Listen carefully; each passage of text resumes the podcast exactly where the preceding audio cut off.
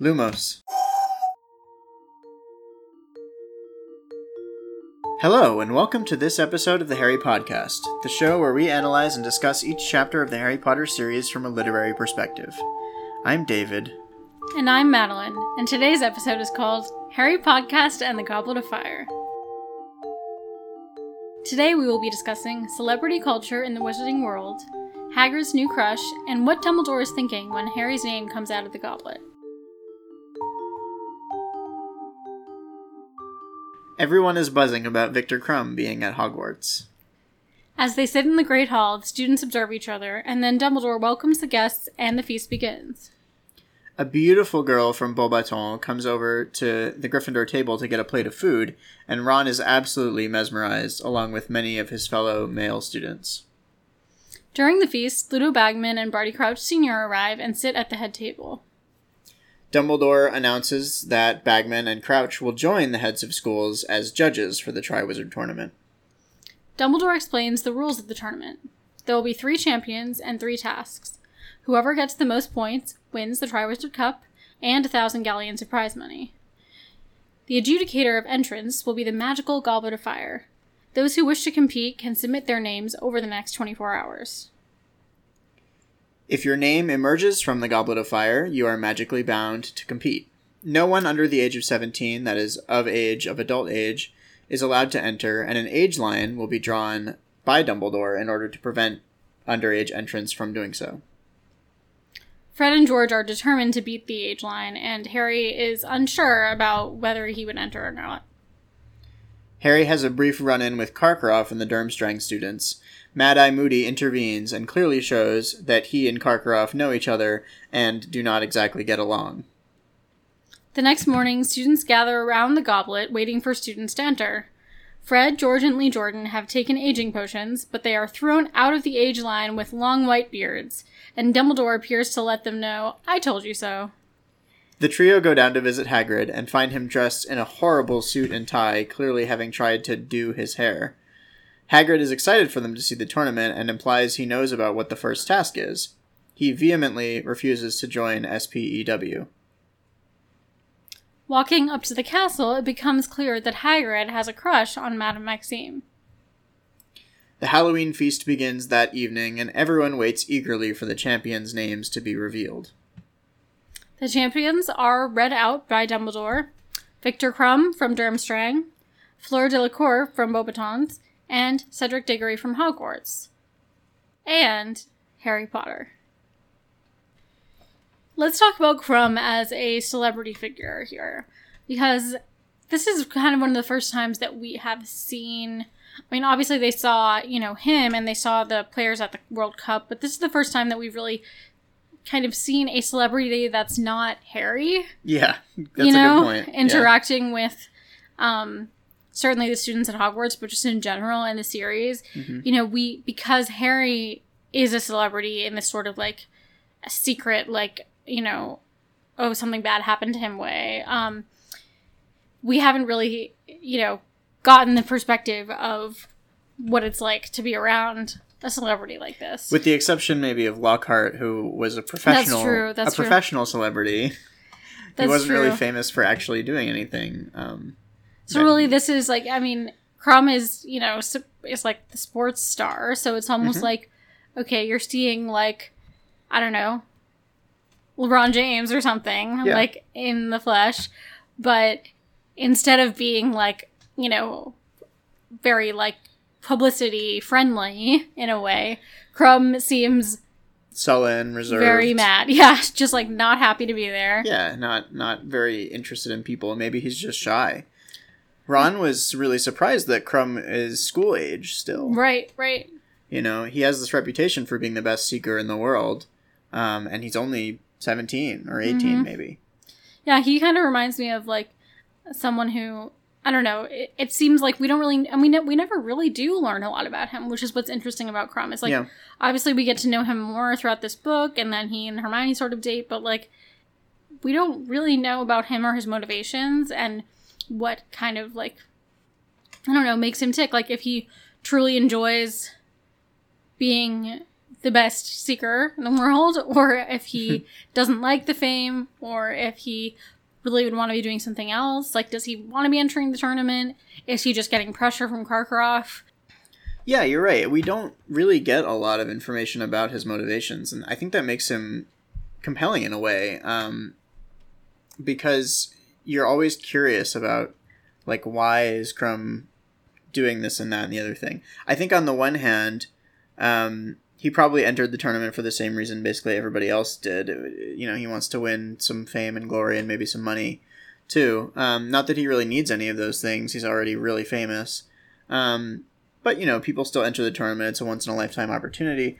The fact is that the Goblet of Fire seems to choose the people that are the most prestigious people who apply. It seems like. Yes, and I definitely want to talk more about that in this chapter. So I think one of the things we could say about Krum is that he is like the best student at Durmstrang. Maybe not in terms of academic ability, but certainly in terms of like his adjudicated worth as a wizard so far by the Goblet of Fire. True, true. And speaking of, we should talk about the fact that Krum and Fleur are basically introduced as fully fleshed out characters in this chapter. Mm-hmm, We were introduced to Krum as a character before, but not in person, and then Fleur, of course, we don't know anything about until this chapter. Um, and that was clearly intentional because the author wanted to have a scene that set up each of them Right. first before their names come out of the goblet so that we're a little bit more engaged in that process. Right. Right. So we see, you know, Fleur coming up asking for the food from the table. Mm-hmm. And we see that, you know, there's some rumblings about whether she is a Veela or not because Right. she's kind of giving the reaction that is similar to the reaction of the Veela. She's obviously very beautiful, but and we do find out that her grandmother was Veela Mm-hmm. um, in the future. But at this time, she's just a very beautiful girl, and she comes up, and we see her, and we're just kind of like, oh, okay. When her name gets pulled out, it's like, well, she must be, you know, talented as well, and she must Yeah. be, um, you know, a really good witch. Yeah, yeah, exactly. And and that we don't we still really don't know much about Fleur at No. this point. All we know is that she's extremely beautiful and that she likes bouillabaisse. Mm-hmm. um, and that she's not that impressed with Hogwarts. But uh, other than that, yeah, all we all we really know about her is her name. Um, so then we get to uh, Bagman and Crouch are back, Mm-hmm. although they seem a little bit different. Um, Crouch seems even more withdrawn and reserved than before, and um, Bagman seems kind of like his old self. Although I think they detect a little bit of unease about Anxiety, him. Yeah, yeah. anxiety maybe. So, what do we know about what's actually going on with the two of them right now? Well, um, Crouch is under the Imperius Curse by Mm-hmm. Wormtail and is not in control of any of his actions. He's just being used as a puppet. Um, and uh, Bagman is in debt a lot of money to some goblins that he bet on the Quidditch World Cup or something Mm-hmm. with. Um, and so he is under a lot of stress from that Right. and is trying to figure out a way out of it. yeah so i think those are two underlying characters that you know they don't they don't have a lot to do in, in terms of like the events in the next like few chapters but i think it's important to like track what's going on with them because there's obviously a lot of underlying stuff that's happening um, that does eventually affect our main characters Right. so i do want to talk about the moment with moody and karkaroff speaking of crouch Yeah, that's a cool moment. Um, so in this moment, from like the reader's perspective, we see Moody and Karkaroff interacting. Clearly, they know each other. Clearly, well, they so- don't like each other. So Karkaroff stops at the at the entrance hall. Yes. Harry opens the door and holds it for him, and Karkaroff brushes by and he's like, "Thank you." And then he kind of does a double take, looks at Harry's scar. Harry is like, "I'm very familiar with this process. This Mm-hmm. has happened to me a million times." Um, so he's like, "Yep, it's me. I'm Harry Potter." And Karkaroff is like, "Whoa!" And then Moody kind of like intervenes and is like, "Yep, that's Harry Potter. Move Mhm. along, move along, Karkaroff." So, what are your thoughts about about that interaction? well, I think you know, seeing that we know, like, okay, Moody is an or um, Yeah.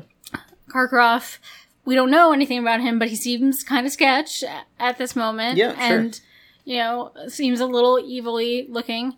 Um, and I mean, we know that he actually is a Death Eater, but in this moment, it's kind of like, okay, we get even more, as a first time reader, we get even more evidence to be suspicious of Karkaroff because Moody is clearly Yeah. not a friend of his, not a fan, and does not want him to be around Harry. This is another subtle way for the author to get us as a reader to trust Moody more Yes, too, exactly. because we may al- already have had misgivings about Karkaroff based on how he kind of is described as insincere or like putting on airs or whatever. Um, might might be a little bit rude to some of his less fortunate students. Um, not very sympathetic, and then Moody comes along and kind of confirms our bias about Karkaroff that like Moody doesn't like him either. He is physically putting himself on the side of Harry, Mm-hmm, and uh, like also by definition because Harry is kind of our third person limited narrator, um, ourselves Mhm. on on his side. So we're sort of Moody is placing himself on the reader's side Yes. in, a, in a sense, which is great writing because, of course, this is all a misdirection, and Moody is actually the mastermind behind this whole scheme um, through Voldemort. Uh, and so, you know, this is another way of building up trust not only with Harry in the book, but with the reader. Right, right. Um, and so that when the twist comes, it's even more satisfying for that Mhm. reason.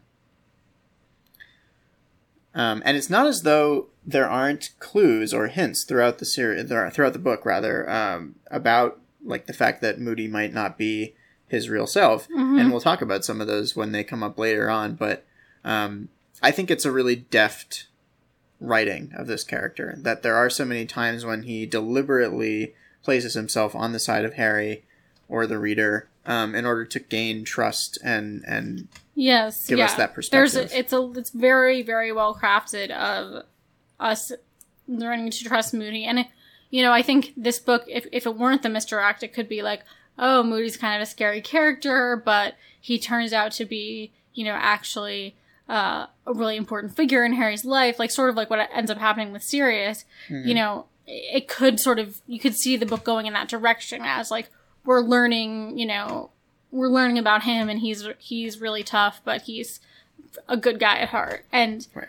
um, I think that's kind of the direction that we assume things are going in until um, the twist happens. Yeah, and I think it's important to note that the trope maybe in Harry Potter of like the defense against the dark arts teacher is not who they say they are is true in every book through this one. Mm-hmm. But in each one, I think the author very deftly does it differently enough that it's not rote Right. at this point. Like- Exactly. Like, we are expecting there to be something weird about the defense against the dark arts position, but the way we're introduced to Moody as a character and the Mm-hmm. things that he does, we're like, it's already weird enough. Like we yeah, don't it's need. it's weird enough, Yeah. and, and we trust him. Like that. Yeah. That's why it's important to establish that trust with the reader because we are so used to the defense against the dark arts teacher being like a secret scumbag or hiding some dark Mm-hmm. secret. You know, Quirrell literally had Voldemort on the back of his head. Lockhart was just like a con man. Lupin was great, but he was also a werewolf, and he Mm-hmm. didn't tell anybody about that. So, like, we need some buildup of trust in order to Right. to get there Right. with the defense against the dark arts teacher, and they and they are doing that, which I think is important to note. Okay, let's talk briefly about um, SPW because I think we always have to note it when it really comes up in some way in the chapter um, as we're tracking throughout time. So, um, Hagrid gets uh, faced with Hermione when they go to visit him, Yeah, trying to make a case, describe what's going on with her movement, trying to get him to be a member, and he vehemently refuses, and you know is basically saying the kind of thing that other people have been saying, which is like they want to be there, you know, they don't they don't want you to fight for them in this way. yeah. Um, But I think it's always interesting to unpack people's motivations for taking Right. that position. I agree. um, because like we as the reader know that that's in an injustice. So Hagrid, being the super compassionate person who empathizes with monstrous creatures all the time, why would he take the position that the current state of affairs for house elves is not only acceptable but should be encouraged? You know, I think one thing that doesn't necessarily paint him in the best light is that like he is also sort of a marginalized group being um you know, half giant being like this being outcast in a lot of ways at, at Hogwarts and mm-hmm. just in the wizarding world.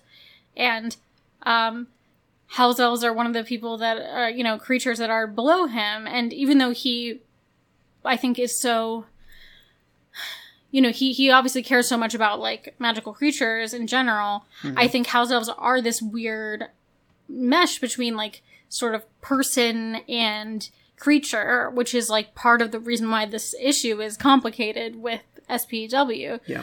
Um, and so I think that Hagrid maybe thinks of them more as like a class of person as opposed to a creature that like needs his support and and kind of like guidance. And he may think like in some ways like he you know, he is in some ways like a servant as well, even though Mhm. he is, you know, paid presumably for his role. Like he is the care he's a caretaker, so he does similar work. And I think he wants there to be in some ways again, not really consciously, but like wants there to be this class that is below him. Yeah, I don't know if it's that. Maybe the way I see it is more of like Hagrid seems to me to be the kind of person who wants to let everyone do their own thing. Mm-hmm. He doesn't really try to like impose his will on other beings that much. Um and he doesn't really like special accommodations to be made for like different groups. Like he's like, you know, the centaurs are there and I just want to leave them alone. Mm-hmm. I'll occasionally like ask them for help if I need it, but like I know that they want to be left alone, so I'm gonna do that. Mm-hmm. You know, um, That's true. when yeah. he like goes to send as an envoy to the giants at the end of this book and at the beginning of next book, um, his like dealings with them, he wasn't trying to like make them something that they weren't. He was trying Mm-hmm. to talk to them on their own terms. So maybe he's just like taking the position that house elves can handle themselves, and that if they want freedom Mhm. and not to have to work all the time, that like they can handle themselves and they should just do it. But the fact, like, from Hagrid's perspective, it Mhm. looks very much like the house elves want that. Like, sure. So he's like, yeah. just let them do it. You just know? let them. Yeah, don't don't interfere. it makes them happy. So why would you want to take that away from them? right. Um, it, it's it's interesting. I think I think we can't ascribe to Hagrid the position that he is um, in favor of any classism because there's nothing in his character that would and again, that. I don't think that that he is really in any way, but he may. You know, I don't know if he's like thinks that house elves are equal to him, Yeah, it, it's it's unclear. Um, which is but, fine. But I guess you know he certainly wants them to be treated well. he wants them to be treated well for sure. I don't think he wants them to tre- be treated poorly, but I think he is also, you know, in some ways, even though he's an exception to this, like ironically, like let everyone do what they want, but also like people should kind of be in their place. Yeah, and maybe that's just down to, you know, a lack of education, or maybe it's just because of who he is and the position that he is, that he's happy in his own role as sort of below everybody else, and he's like, well, if other people are happy in their role as below everybody else, then that's fine. Yeah, or again, I don't even I don't think that he's thinking that clearly about any of this stuff. But yeah, he might not. these be. are maybe some of the like the underlying motivations. But either way, I think he's also like, you know what, like Hermione, like we also kind of forget that he's an adult. I think sometimes, Mhm. um, because he in some ways, you know, doesn't act like one or is, uh, you know, I mean, like- he's not very well educated, and he's friends with the kids, you know, Yeah, yeah. and it's like not weird. He's genuinely friends with them, but when he's sort of like, oh, Hermione, like I think he's like, all right, this like fourteen year old is like trying to get me to join this thing. Like I think we we also still sort of forget that of like, all right, he might just be like a little bit like, all right, I don't want to like be in your like game. Yeah, I mean, I think he just feels like she doesn't really understand. Right. Which you know, In there some ways is- she doesn't, In yeah. some ways, that's right. She, she doesn't really fully understand, but I think she's at least on the right track, um, in terms of you know self determination. But speaking of Hagrid, let's also talk about Hagrid and Maxime because this is, um, as you were talking about, this book is kind of the blossoming of relationship awareness, Mhm. romantic relationship awareness. Um, Hagrid seems to want some sort of romantic relationship with Maxime, even though they've they've never really spoken to each other. He's Right. just seen her possibly from afar. Um, what do you think he really wants? It seems like he wants romance. Um, we don't know of any time when he ever dated anybody Mhm. before. Um, but do you think it's romance, or do you think it's more of like, I see kinship between us, and I want a companion, someone who's equal to me? I mean, I I think it's maybe a little bit of both, but I think it is genuine. I think it's genuine romance in the fact of like having kind of a crush in a, you know, maybe even in a more childlike way. But he wants to be, like, he's getting himself dressed up like I want to be, Yeah. you know, seen as attractive in some way. Um, so I think it's genuine, and I think, you know, we see kind of things go wrong for them later on when he is assuming that they are they that they are more similar to each other than she wants to admit, right? Like, Yeah, it's it's kind of um, there's there's possibly an analogy to being like in the closet with your sexuality or something, um, or your gender identity in that way of like Madame Maxime isn't out as uh, half giant, Yeah. and ne- neither is Hagrid really, but like he at least accepts it within himself that that's who he is. and, And she's she very much like not I'm not to- different than anyone else. She's not willing to admit yeah, it. yeah. Yeah, Um, and so yeah, we can talk about that when it happens. But I think like the, he is saying like, oh, you know, he sees her, he sees that she's his size, and hmm he's like, wow, this is you know my, this is my kind of person, like, and yeah, literally. uh, literally, and like you know, is thinks that she's attractive, and also is probably the first time where he thinks like, maybe I have a chance here, like maybe he has been, you know, um, you know, interested or attracted to people in the past, but just not even let himself think about it because he's like, they wouldn't, you know, go for me. Like I'm, you know, I'm a different species in some ways. And so seeing her, Mhm. Um, he thinks maybe he has a chance. And I mean, it's cute. It is cute to have Hagrid going through this at the same time that the kids end up doing it. Mhm. Um, especially like the kind of things that happen at the Yule Ball with all of them. So it, it's a nice plot line. Yeah, agreed. Um, and it is it is uh, played somewhat for laughs, but also in this chapter, just kind of like as a very strange, out of character Sure. thing for Hagrid to be like trying to dress up, and it just looks very out of place for him. hmm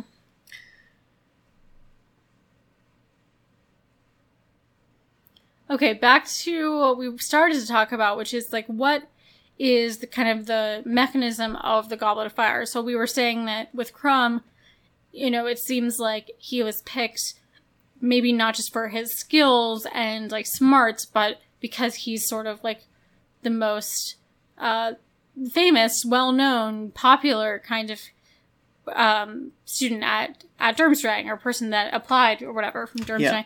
And so I was wondering, and I don't know if we ever know this specifically, but like, what kind of magic is the goblet? Is it like the Sorting Hat? You know, does it have a mind of its own where it is, it is actually like going through, I guess in this case, not the minds of students, but like analyzing the people somehow that it gets and Yeah. then, um, you know, making a choice on its own. Um, That's what I think. I, I think that it is Okay. somehow magically enchanted with an intelligence that can receive a name and is able to magically know everything about that person. And what it kind of scores them on is uh, like a holistic understanding of them as a, a witch or a wizard, and also sort of the prestige that that, that they bring. So um, there may be other factors as well that we just aren't really aware of, but you know, the pick of Viktor Krum clearly he's the most important, most prestigious member of Durmstrang's student body. Fleur Delacour clearly is the most beautiful mhm. and capable witch at Beauxbaton. Cedric certainly is probably one of the the most capable wizards at Hogwarts at the Mhm. moment. Um, but he is also, in a lot of ways, a Unity candidate for Hogwarts. Mhm, mhm. And I think this is something that I wanted to talk about a lot. Um, we'll get into Cedric more again as as the book goes on because we learn much more about him as a character. But even from just what we know right now, um, for the first three books, the the narrative at Hogwarts really centers around the Gryffindor Slytherin rivalry Right. Uh, you know, because Harry is our sort of narrator. Um, and that's that's the the lens through which we view most of the school. So all the important characters are in Gryffindor or in Slytherin. Right. Um, Cedric is one of the first, you know, important figures that we see from another house. Cho Chang being another one, and Mhm. mostly it's because they're other seekers, Right. and Harry plays against them. But we also see that, you know, Cedric has other qualities that make him a, a good wizard and a good person. You know, he's humble, Mhm. he's caring, he's thoughtful, he's a good friend, he's loyal and supportive. Um, right. and and he apparently you know is very popular throughout the school not just in hufflepuff house but but in other houses as well Yeah, and it's kind of cool to see him, you know, because we don't know all those things about him yet. Although we'll learn, like, because Harry will learn those things about him. But it's it's interesting because it's almost like, oh yeah, Harry and Ron and Hermione are kind of wrapped up in their own world of their own yeah stuff, understandably, because they've had a lot going on. But also, it's like it's almost like we get broken out of that spell when Cedric's name is called, and you know Hufflepuff House goes crazy, and everyone genuinely, you know, even if they're disappointed that it's not from their house, they seem like happy about it. Yeah. Um, and it's sort of like, oh, this is like the guy that's been popular while we've all been like worrying about Harry. Is almost like right and it's like we almost are pretending that he's not popular because Right. we don't want to admit that someone from another house could be popular. could be popular. Yeah. but like you know angelina johnson puts her name in and we're like oh okay like someone from gryffindor put their name in but really you know cedric was always going to be the champion based Yeah. on based on what little information we had going in he was the person that everybody was talking about um, and clearly you know the the goblet of fire agrees um, another brief aside you know we can talk about this a little bit more later but um, hufflepuff house isn't well known for having like really important figures. It's got the reputation of being like the other house, the one that isn't Gryffindor, Ravenclaw, or Slytherin. Um, and so I think this is a very important moment for Hufflepuff House, um, being the leader of Hogwarts in this way, having the Hogwarts champion represent Hufflepuff House as well as Hogwarts. Um, Right. You know, it brings a lot of glory to Hufflepuff House, and uh, that's something that I haven't had in a long time. Um, and I think, you know, if there was the hand of Dumbledore somewhere in this decision, if he influenced the Goblet of Fire's decision in any way, I would understand that because I think Cedric, as I said, is a unity candidate, and right now, what Dumbledore wants more than anything else is unity, Mm-hmm. not just among the students of Hogwarts, but internationally Right. um, between these three schools. So he doesn't just want Hogwarts to unify behind a single champion and support them. He also wants the champion of Hogwarts to be somebody that the other schools can look at with respect And, and yeah. potentially admiration if that person were to win. To be like, he played fair, he Mhm. played by the rules, and he won. You know, and I respect that. and I respect. Yeah, and that's that was the other thought that I had about the sorting, uh, the sorting the Goblet of Fire, yeah. was that you know, is there do the heads of um, schools or houses or anything have any input in you know who gets picked as the champion? And so it doesn't seem like it it. doesn't seem like it, but you know. they know, describe the goblet as being impartial. it's possible. I almost wonder if like there is, you know, the goblet also has some powers to kind of assess what the general, at least what like how well that person is regarded by people that Yeah.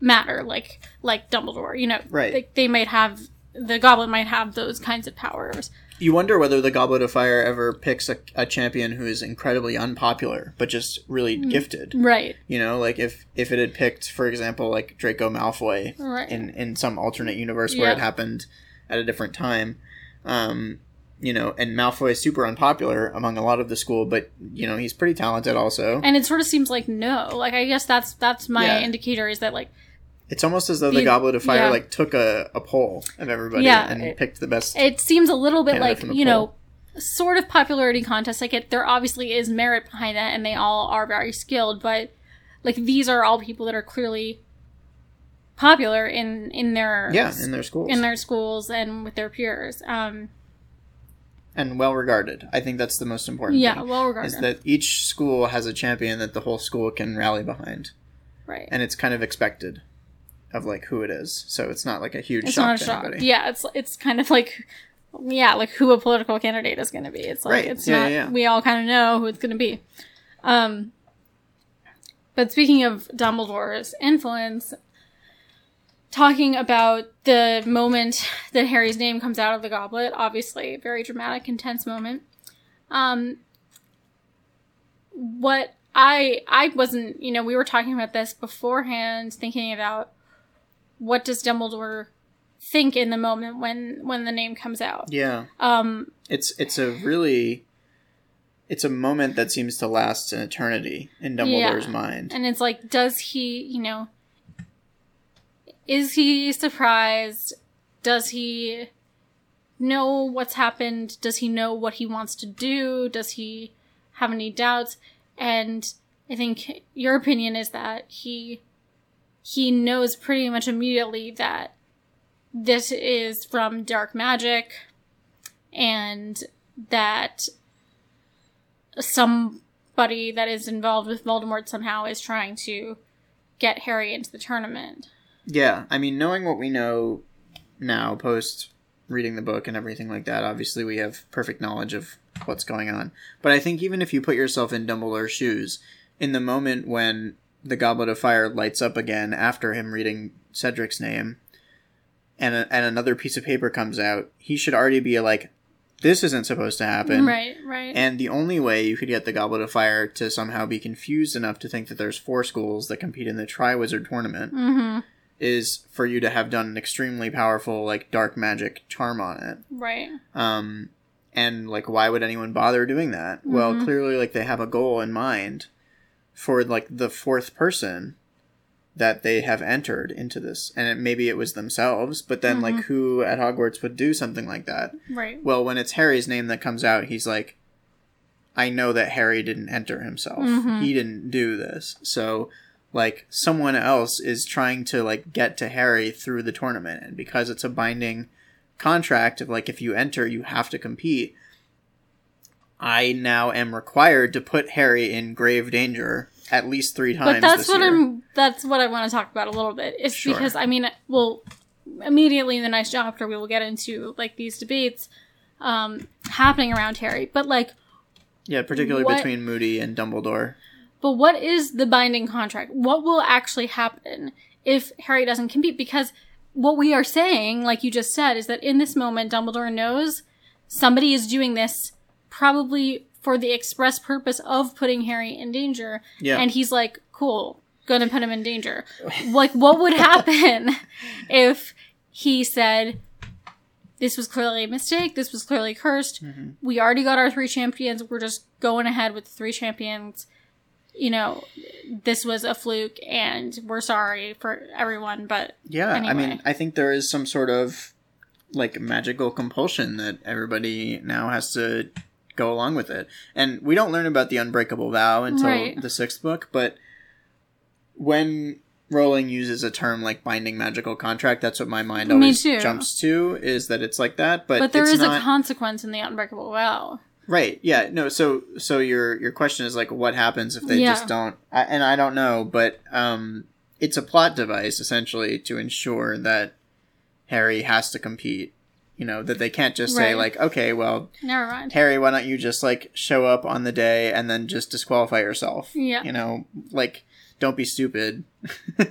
this isn't real. We're not Yeah. really going to force you to put yourself in danger because you clearly It's just a little frustrating because I feel like yes, obviously it's magic, so like binding stuff means something, but you know, they could have done a little bit more work here to say like if you don't compete, like that person, you know, something will happen to that person, like they will, you know, uh, have bad luck for seven years, or like the school will like bad things will happen to the school um, if you know like specific things because you know there's even things in like our world where it's like this is a binding contract or like if you're chosen for this like you will get this like if you're accepted you know early decision to a school like all these kinds of things but it's like but you can get out of it if you really need to. right. Usually, it's like financial penalties. right so it's like okay like maybe there's fine or maybe like there's em- public embarrassment if you're like chosen for something and you don't do it but like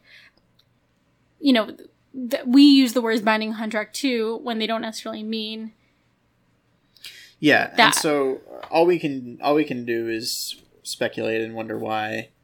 Um, but that's where my mind always goes is to the unbreakable vow. That said, like this doesn't seem like that solemn of a thing. Like you would literally just die if you didn't compete Right. in the tournament. But it's probably something like that, and I wouldn't be surprised if there was some sort of thing in the Triwizard tournament that was like you are compelled Mhm. like it's not you don't you don't get a choice you are just compelled to do it and like it's magical compulsion you know like you So, have like, to go. not, I almost not like you have to go do it but like you will want to You- do it yeah, it will you force will you to like want to do it up. I mean, I almost wish that there was just like one quick line in Dumbledore's speech before, um, you know, before he opens the goblet for submissions, Yeah, yeah. where he says something like, "I really want you to think clearly, like everyone to think long and hard about whether you want to enter your name." Because I mean, he talks about how it could be dangerous, but he also talks about like if he could just be like, "This is a binding, this is a binding contract," and like if you don't this will happen or like even if you just said something like that i think that would help a little bit in the writing of this scene because it does feel not and in the next chapter too it does feel a little bit like okay but w- but why really are we doing this you know Yeah, and I think the point is that you know the the book needs for this to happen, so it will.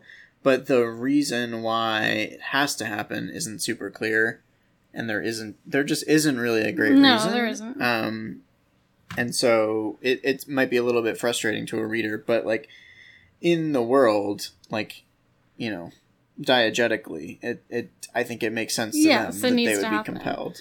But back to just like the idea of Dumbledore, I think this is a good moment. We've been talking about this really throughout the whole series, but moment to really lock in on Dumbledore's some some of his flaws, I would say, in terms of what he puts Harry through, how he uses Harry, and also what he what he knows and what he then like doesn't reveal for various reasons, which like are in some ways understandable, but you know, I think we should just start kind of tracking on him and Yeah. like certainly his next, actions. Certainly next chapter, um, Harry and Dumbledore get some FaceTime and and Dumbledore starts kind of voicing some of his thoughts out loud, and so does Moody about what could be going on. So Mm-hmm. um, I think this will be something we should get into next chapter for sure. Thank you all for listening to the Harry podcast. We hope you've enjoyed our discussion of this chapter. If you have thoughts or questions about anything we've discussed today, especially how the Goblet of Fire's magic works, please email us at contact at theharrypodcast.com. You can find out more about the show and listen to any of our episodes at theharrypodcast.com or on Apple Podcasts. Stay tuned for next time when we meet the competition in Chapter 17 The Four Champions. I'm Madeline. And I'm David, and we'll see you next time on the Harry Podcast. Nox.